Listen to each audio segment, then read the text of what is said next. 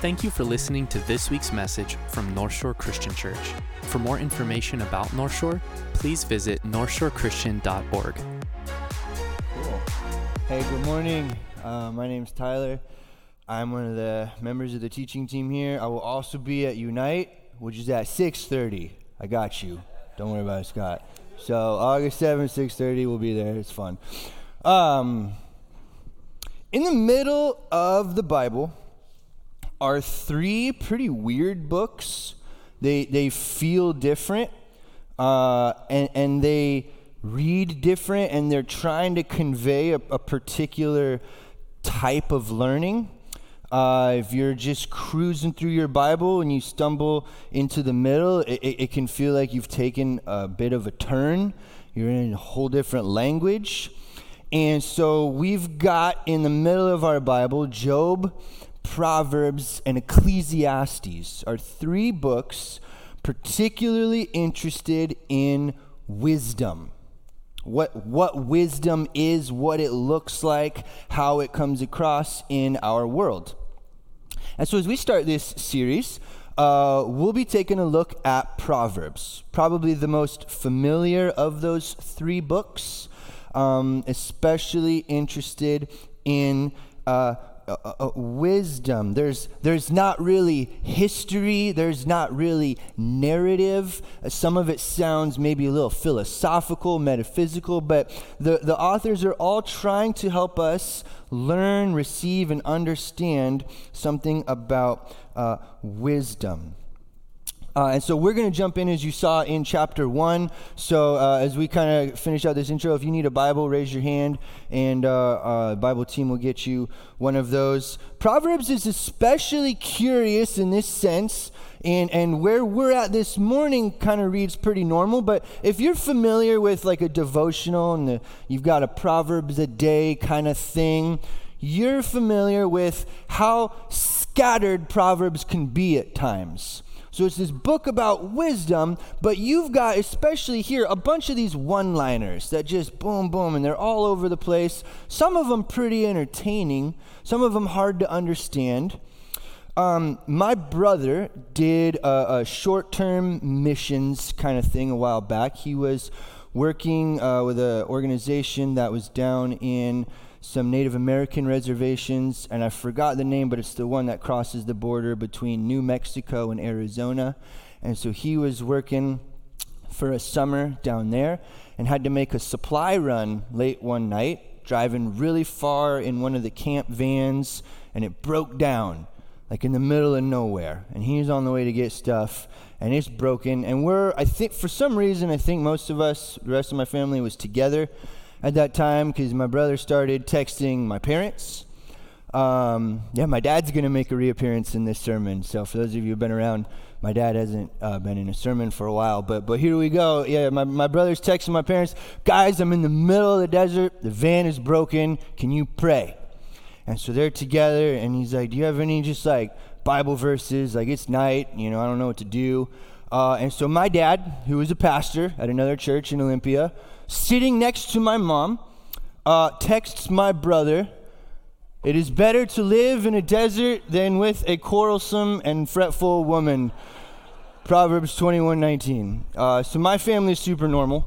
Um, and then they prayed or something, I don't know. But but so there's stuff like this, right, in, in our beloved book. Um, but but all of that comes from somewhere. And all the other entertaining proverbs and the one-liners that don't make any sense. All of that comes from somewhere, and that somewhere is nothing less than trying to know the mind of God. Has anyone ever tried to figure out the mind of God? What is he up to? What is he thinking? How does he think? How does any of this make sense? Romans eleven, the end of this incredible passage on the sovereignty of God. Um, one of my favorite sections, Paul just says, uh, for the for the judgment of the Lord, right, how unsearchable, and his thoughts beyond tracing out. Who has ever known the mind of the Lord, in Romans eleven thirty-three. Um, but this is our quest, and we're given some help. And so I'd like to just read the introduction to the book of Proverbs. It sets up where we're going as a series. It sets up this particular book of the Bible incredibly well. So uh, Proverbs chapter one, verse one through verse seven. The Proverbs of Solomon, son of David, king of Israel, to know wisdom and instruction, to understand words of insight, to receive instruction in wise dealing, in righteousness, justice, and equity, to give prudence to the simple, knowledge and discretion to the youth. Let the wise hear and increase in learning, and the one who understands obtain guidance. To understand a proverb and a saying, the words of the wise and their riddles. The fear of the Lord is the beginning of knowledge. Fools despise wisdom and instruction. Real quick, let's just pray. God, thank you for these words here. Uh, we ask that you would um, give give us a sense of your meaning, um, what you need us to hear, what you want us to know, how you want us to, to receive your words and to live accordingly. Give us wisdom. In your name we pray. Amen. So this is a book about wisdom. As I mentioned, there are three such books in the middle of our Bible that have that as kind of its focus. Proverbs is probably the most famous of the three. Uh, Proverbs as well as Ecclesiastes were written by uh, Solomon, who introduces himself at the beginning, verse one here. Solomon has unique credentials to write this book because of something that happened fairly early in his life. It's recorded for us at a different part in Scripture. Um, but but in his introduction, right, these are some of the big names of the Old Testament that you're familiar with. So this is Solomon, King Solomon of Israel. He was the son of David, King David, Goliath, all that stuff, um, those guys. And uh, a long time ago, early in Solomon's leadership, in fact, one of the very first things that happened when Solomon became king was as he was making sacrifices to the Lord. Uh, the Bible says for us in First Kings, and we'll pull this up in a second, that God actually came to Solomon in response and said, "Ask me for whatever you want, and I will give it to you." Uh, and then I believe we, we have these verses. The Lord spoke to Solomon, and Solomon made his request. In First Kings chapter three, Solomon says, "Give your servant, therefore, an understanding mind to govern your people, that I may discern between good and evil. For who is able to govern this, your great people?" And then they have a conversation. God's impressed with the request that Solomon made, and so he grants it. Just a chapter later, God gave Solomon wisdom and understanding beyond measure, and breadth of mind like the sand on the seashore. Has anyone ever wished their mind understood more than it does? So this was Solomon's request. Leading is hard. Help me. Give me discernment. And then God gives uh, wisdom or discernment or the ability to make choices, to know right from wrong, to know what to do, to lead well. And so uh, reading this book a few times over the last couple of weeks to get ready, I kind of just was was wrestling with where where's wisdom at in our world? Where is this in our culture? And, and kind of a realization I had. It's one of those things, we have a few virtues like this, but wisdom kind of stood out to me. Um, it's sort of universally accepted as good, right? Like, I've never encountered anybody say they they wish they were less wise, or I don't have any interest in being more wise.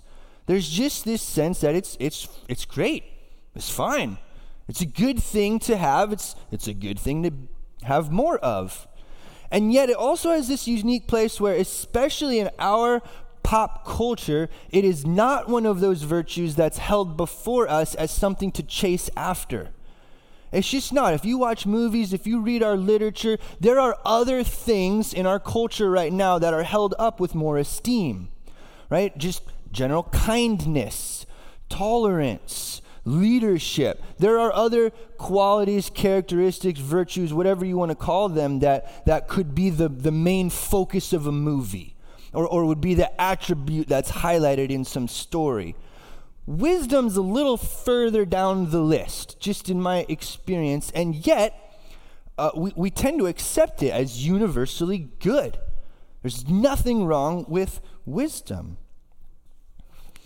And I think that that is true of our culture, and, and when something is true of the world around us, it affects a lot of our decisions and conversations, and, and even some of the things that come out in the life of the church.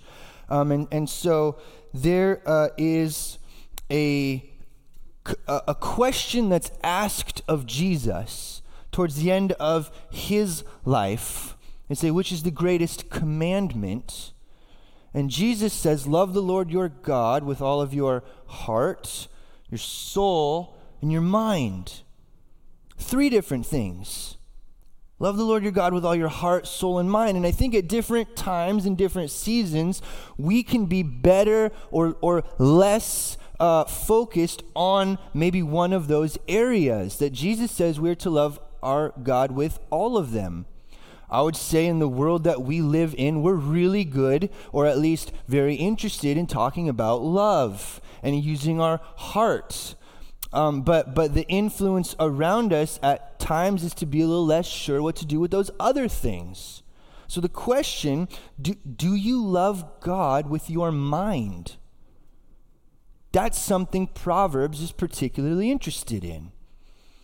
Right? And this is not a this is not a bad thing that you you know uh, we don't uh, acknowledge one or the other, but but as we look at this series, and and the objective of of Proverbs is to fulfill one of those things that Jesus said, to help us love God with our mind. This sense of wisdom. And so I want to read some of these words again as we kind of unpack what that is, what it looks like, how we get it, this idea of wisdom, this word and this topic that Solomon in particular um, is just so interested in. And I love the intro to Proverbs so much. Uh, I would like to just read it one more time, and then we'll, we'll uh, break some of these out verse by verse. To know wisdom and instruction. To understand words of insight, to receive instruction in wise dealing, in righteousness, justice, and equity, to give prudence to the simple, knowledge and discretion to the youth. Let the wise hear and increase in learning, and the one who understands obtain guidance. To understand a proverb and a saying, the words of the wise and their riddles. The fear of the Lord is the beginning of knowledge. Fools despise wisdom and instruction. So out of that introduction and some of the things that play themselves out in the rest of Proverbs, um, uh, just kind of looking at this idea that, that biblical wisdom is, is several things. Biblical wisdom, especially out of here, is four different things, and then kind of under a big umbrella of who God is. So biblical wisdom is four different things uh, that I see in some of these particular verses at the beginning of Proverbs. It's practical, it's intellectual, it is moral and self-controlled, and it's interested in the mysteries of life. And then most importantly, so I think biblical wisdom shows itself as being those things, but most importantly, Proverbs could very easily be a, an unchristian, a non-Christian book if you don't keep this at the forefront.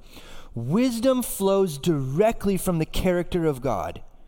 Wisdom comes from God.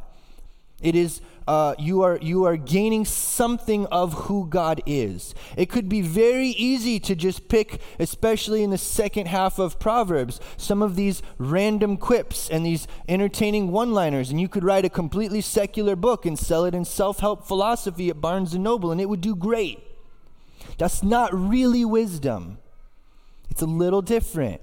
because it comes directly from the character of God. The fear of the Lord is the beginning of knowledge. Something happens if you can admit that you are not the center of the universe, which is one of the primary acceptances that we must make in coming to Christ. It's not about me, it's about God. And when you get there, you're on the path of wisdom. And the reverse is also true. Fools despise wisdom and instruction. And in the Old Testament, fools means a couple of things. One's probably what you think of. The other is someone who's opposed to God. So when they say fools, he's, he's also making a reference to somebody who's rejected God. Those people despise wisdom and instruction. So let's not despise it. Here's what I see biblical wisdom as, as being. Uh, practical. Verse three of our introduction, uh, to receive instruction in wise dealing. It does us no good as Christians if we believe in a God who promises something for us in the afterlife, but has nothing for us now. Right? It, it would be meaningless at best. Uh, pure evil, potentially, to believe in a God who pr- promises eternal paradise, but then leaves us in earthly misery and torment. If God had nothing for you here, why bother? And the book of Proverbs hammers this idea repeatedly, as we'll continue through. It is not only avoid sin, that's half of wisdom, it is also come into the richness of life, specifically the way that God designed it to be lived. This is true of the gospel as a whole, but it's especially true of Proverbs. If you live that way, your life will be tinged with misery and turmoil. But if you live this way, your life will be marked by joy and security. And so as we go through each of these points, I'm pulling the anchor from our introduction and then wanted to just jump ahead and show two of those later proverbs to kind of back this up. So I believe it's practical. I believe that's what that means. Here's a couple examples from later in the book of Proverbs, chapter ten uh, and chapter eleven. Lazy hands make for poverty, but diligent hands bring wealth. This type of cadence is going to be all throughout Proverbs. There's usually a this, but that, this and that. There's a lot of pairs. Um, so there's one promise and another. And then in chapter eleven, those who are kind benefit themselves, but the cruel bring ruin on themselves. I would encourage you over the next seven weeks uh, to consider a proverb. What if God actually meant this? What if God wasn't messing around? And if you lived this way, that would be true. We're starting to press into wisdom as God designed it, that it is practical for us now, because potentially God knows a bit about our world. The second thing, biblical wisdom is intellectual. And there's a couple things that point to that in our introduction as well. Uh, at the end of verse two, one thing here is for us to understand words of insight. And then a second in verse five is that we might increase in learning. And so I, I said this in our, our intro, but that is something that we uh, tend to admire in people. We, we have a concept of sages, of those who are wise, but at times there's, there's not really a sense of urgency to go after that for ourselves, to increase our learning for the sake of being wise, to fight the fight of uh of learning, of discerning. And and here's where this plays itself out in our world. It is n- simply not true that the evil in life is painted neon red with big warning signs that say don't do this, or that on the other side that good and life-giving things are, come with pretty colors and cheerful music saying come here and this will go well. Life is just stickier than that. Wise decisions are really hard to make. It's hard to walk out some of these things between an act that may bring life to you and your family and, your, and an act that may do damage. Hundreds of choices are before all of us every day.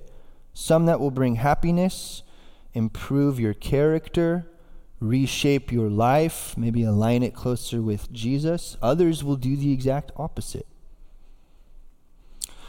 Uh, from chapter thirteen, whoever scorns instruction will pay for it, but whoever respects a command will be rewarded. The teaching of the wise is a fountain of life, turning a person from the snares of death. So there's this sense that knowledge is able to help us in this area. Knowledge and learning and teaching and wisdom brings us in line with something that God has intended for, for all of us. It actually affects um, parts of our life in intricate ways. Proverbs acts or, or attempts to be something like a signpost. Uh, but even more than that, Proverbs tells us that the signpost is not always easy to read. Which way do I go? What do I do? Proverbs makes an open admission that that's difficult. Discernment is needed. There's not a book in your Bible that says, read this thing, and then at any decision you get to, you'll now know what to do. No, it says wisdom comes from God, and that's really good because you're going to have to make many difficult decisions. But it is easier if you are rooted in God. It is easier to make those decisions. It is easier to find wisdom the closer you are connected to God. The fear of the Lord is the beginning of knowledge. And I think that's why wisdom is accessible, potentially even impressive, in young people. Part of what we accept about wisdom is that it comes through age. The more you've gone through life, the more you've experienced, um, especially the more challenging experiences that you've gone through, you've learned things along the way. You've gained wisdom. And yet what the Bible promises is that we also have access to wisdom through Jesus Christ, from God himself. And so you can, according to Scripture, have access to wisdom that you haven't had to learn from experience. And you can have people who have a wisdom that's not technically earned, but they're connected to God. And so there'll be more on that later. The third thing that I think biblical wisdom is, is moral and self-controlled. Uh, so we have a verse here, uh, chapter one, verse three. To receive instruction in wise dealing, but also in righteousness, justice, and equity. Righteousness, justice, and equity. I think it, this is hinting at and pointing us towards there are two uh, almost inseparable, there are two really important elements of biblical wisdom. It's related to your personal holiness and the well-being of others. Right, righteousness, that of right living or just being uh, right with God, doing the right thing. But then justice, equity, words that have absolutely everything to do with the well-being of others. Essentially, there is no wisdom, or it is not wisdom, if it causes harm to others. Or there is no wisdom, it is not wisdom if it leaves you in shambles. Because it's related to your personal holiness, and the well-being of others.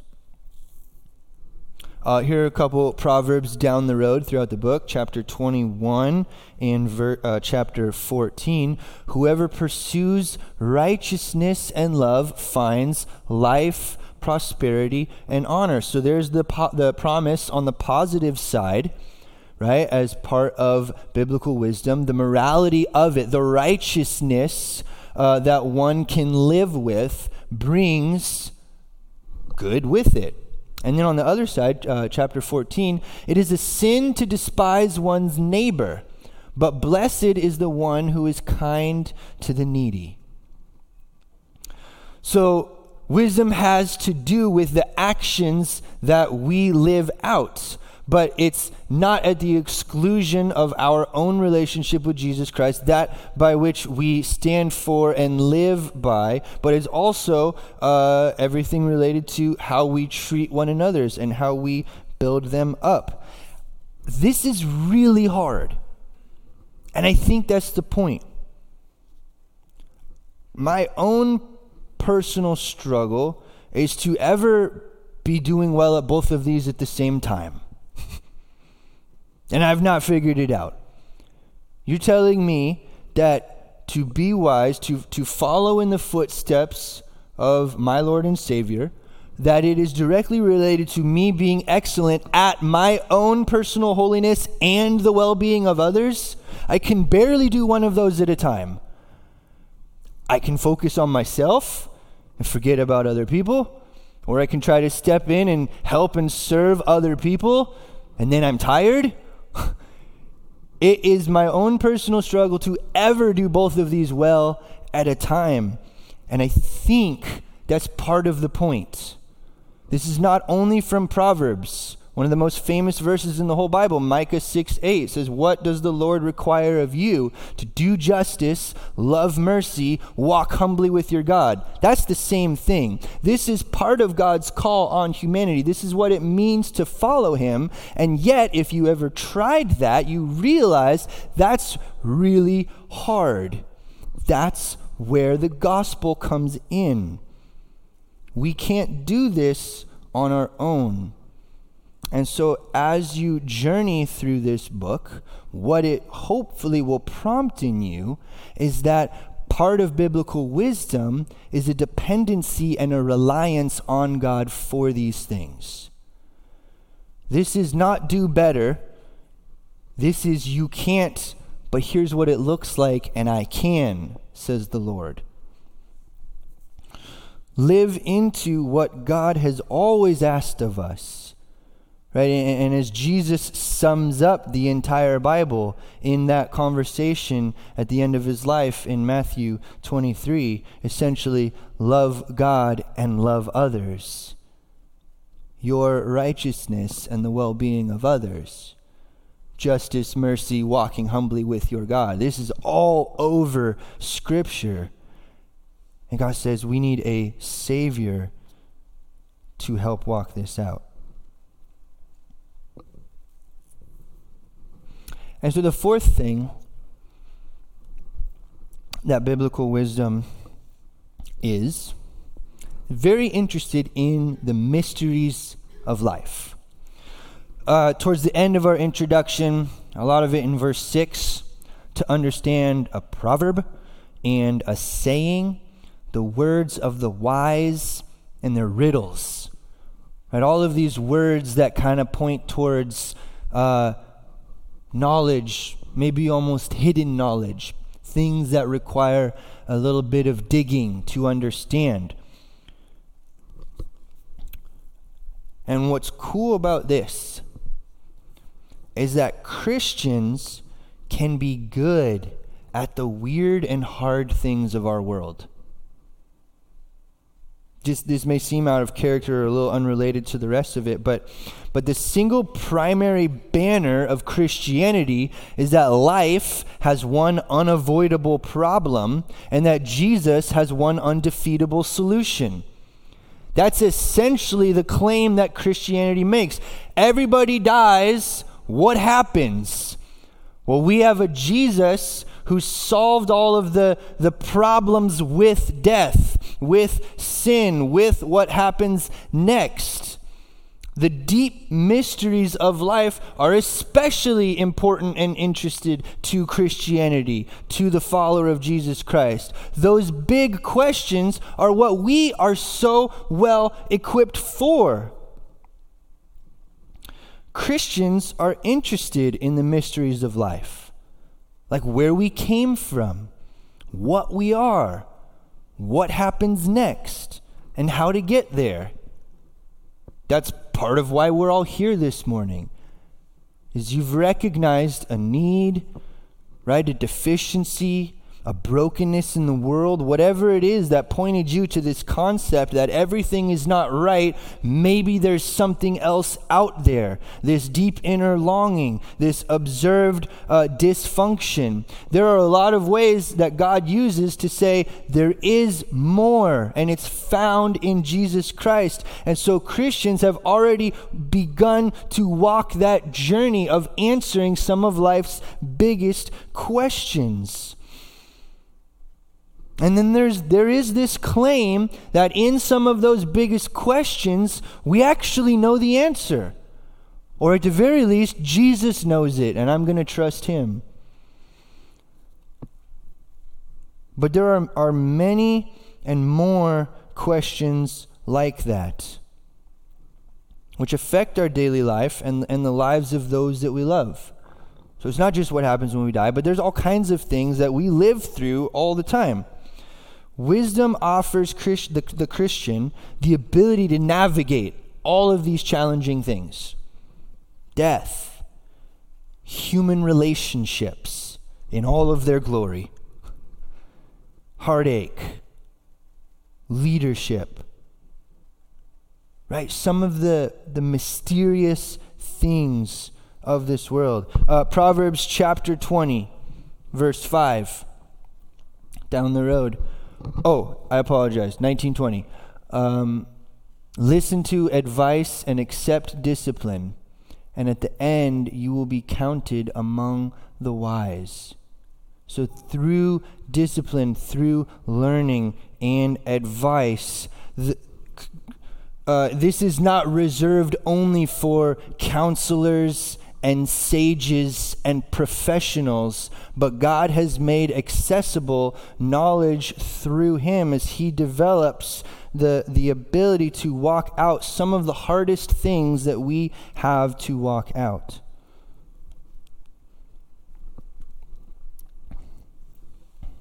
And then so so the, the final thing, the fifth, kind of the umbrella over all of this.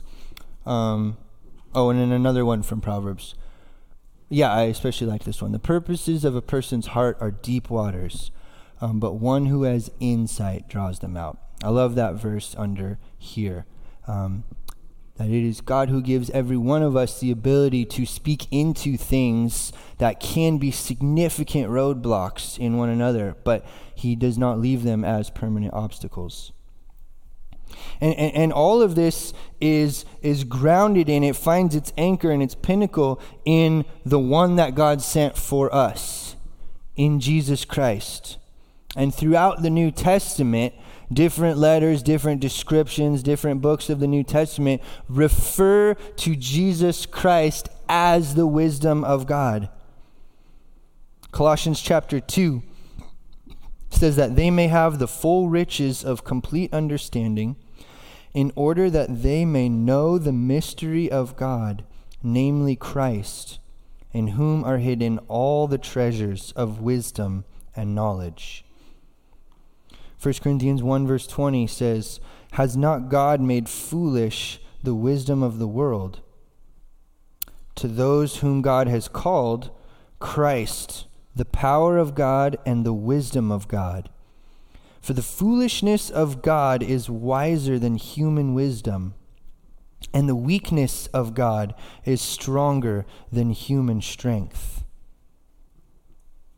And then to kind of ground all of this, Jesus uh, preaches a sermon in the book of Matthew, fairly early in his ministry, as people are starting to follow him. They're noticing there, there are some things different about Jesus. Yes, he can heal. Yes, he can do some things, but he also speaks in a very interesting way. He has something new to say, or he has something to say in, in potentially a new and more profound way. And so Jesus is beginning to gather followers. And uh, Matthew five through seven, this Sermon on the Mount, this this extended teaching that Jesus has uh, with so many of his uh, lines that we're familiar with, with the Beatitudes, right, with the love your enemies. All of these things are coming out as Jesus is preaching to anyone who will listen. And as he wraps up that story, right, you are worth more than the sparrows. You, you can't love God and money. All of these incredible uh, short teachings are in there, and the people are sitting around Jesus. And then he begins to land the plane with a little bit of a parable or, or a, a metaphor of a story. And he talks about two different men who want to build a house. And they build on different foundations. They put their house on something different. And at the end of this incredible sermon in Matthew chapter seven, and I believe we have this as well, but, but Jesus tells uh, all of these stories, all of these teachings, all of this preaching, and then he says, everyone who hears these words of mine and puts them into practice is like a wise man who built his house on the rock. The rain came down, the streams rose, and the winds blew and beat against that house. Yet it did not fall, because it had its foundation on the rock. And then he tells that story in reverse. And the foolish one built their house on the sand, and it collapsed.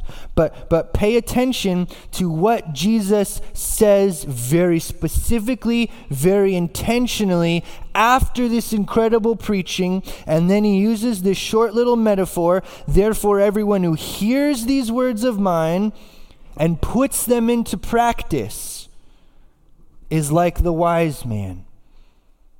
The connection between hearing and doing is what Jesus associates with wisdom. And then we get the metaphor of rain very well around here. Uh, the rain came, the streams rose, right? Life happened, but the house was good. The house was good because the words were heard and they were acted upon. You could say it, the, the distance between what you hear and what you do is wisdom.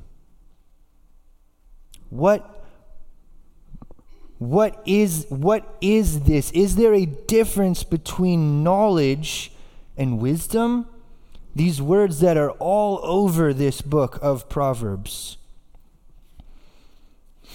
And I think Jesus tries to answer that in the positive for us. Jesus explains how all of this works. Knowledge is also held up in Proverbs as we gain information, as we learn things, as we observe. But we could say that wisdom is acting correctly out of that knowledge. Wisdom is the fitting application of knowledge. Knowledge understands that the light is red, but wisdom puts the brakes on. Knowledge sees a pothole, wisdom goes around it. Knowledge memorizes the Ten Commandments, wisdom obeys them. Knowledge of God can be learned, can be observed. Knowledge learns things about God. Wisdom loves him. So as we travel this series, right, to center all of this on who we are in Jesus Christ, I, I believe because there is grace, there can be wisdom. And so Proverbs is is not making any sort of claim that how you live will achieve salvation. It's not, it's not telling us that if you live this way, you are saved. If you avoid that, you are saved. Or if you live this way, you are condemned. Or if you don't live that way, you are not condemned. But it is the application of some things that are only true because of what we can receive in Jesus Christ, who has already made accessible grace. And said, I, as we learn through communion, I've died for you. I've paid this for you. I have achieved security for you. Proverbs helps us with what will you do with that? What do you do with that knowledge? What do you do with your standing as a child of God? Will you live differently? Will you apply what you've learned? We have access to wisdom only because we have been given the gift of grace. The fear of the Lord is the beginning of knowledge. God, you are so deep. You are so wise. You are so good. And as so many of us here have received, I mean, we continue to receive as we've celebrated baptisms this weekend, as as we are people uh, changed by the grace of Jesus Christ. We trust in your goodness. We trust in your plan. But God, it can be hard each and every day to trust that for specific decisions, for specific conversations, for knowing when to do something, when to say something, when to not. But God, we trust your plan. We trust your wisdom. Please fill us with more of that over these next weeks as we look at your word for how we love you with our mind, for how we love you with our life choices. God, thank you for not leaving us here with no help, but you've shown us what it means to be people who are who are changed, that we could be observably different because we know you. In your name we pray. Amen.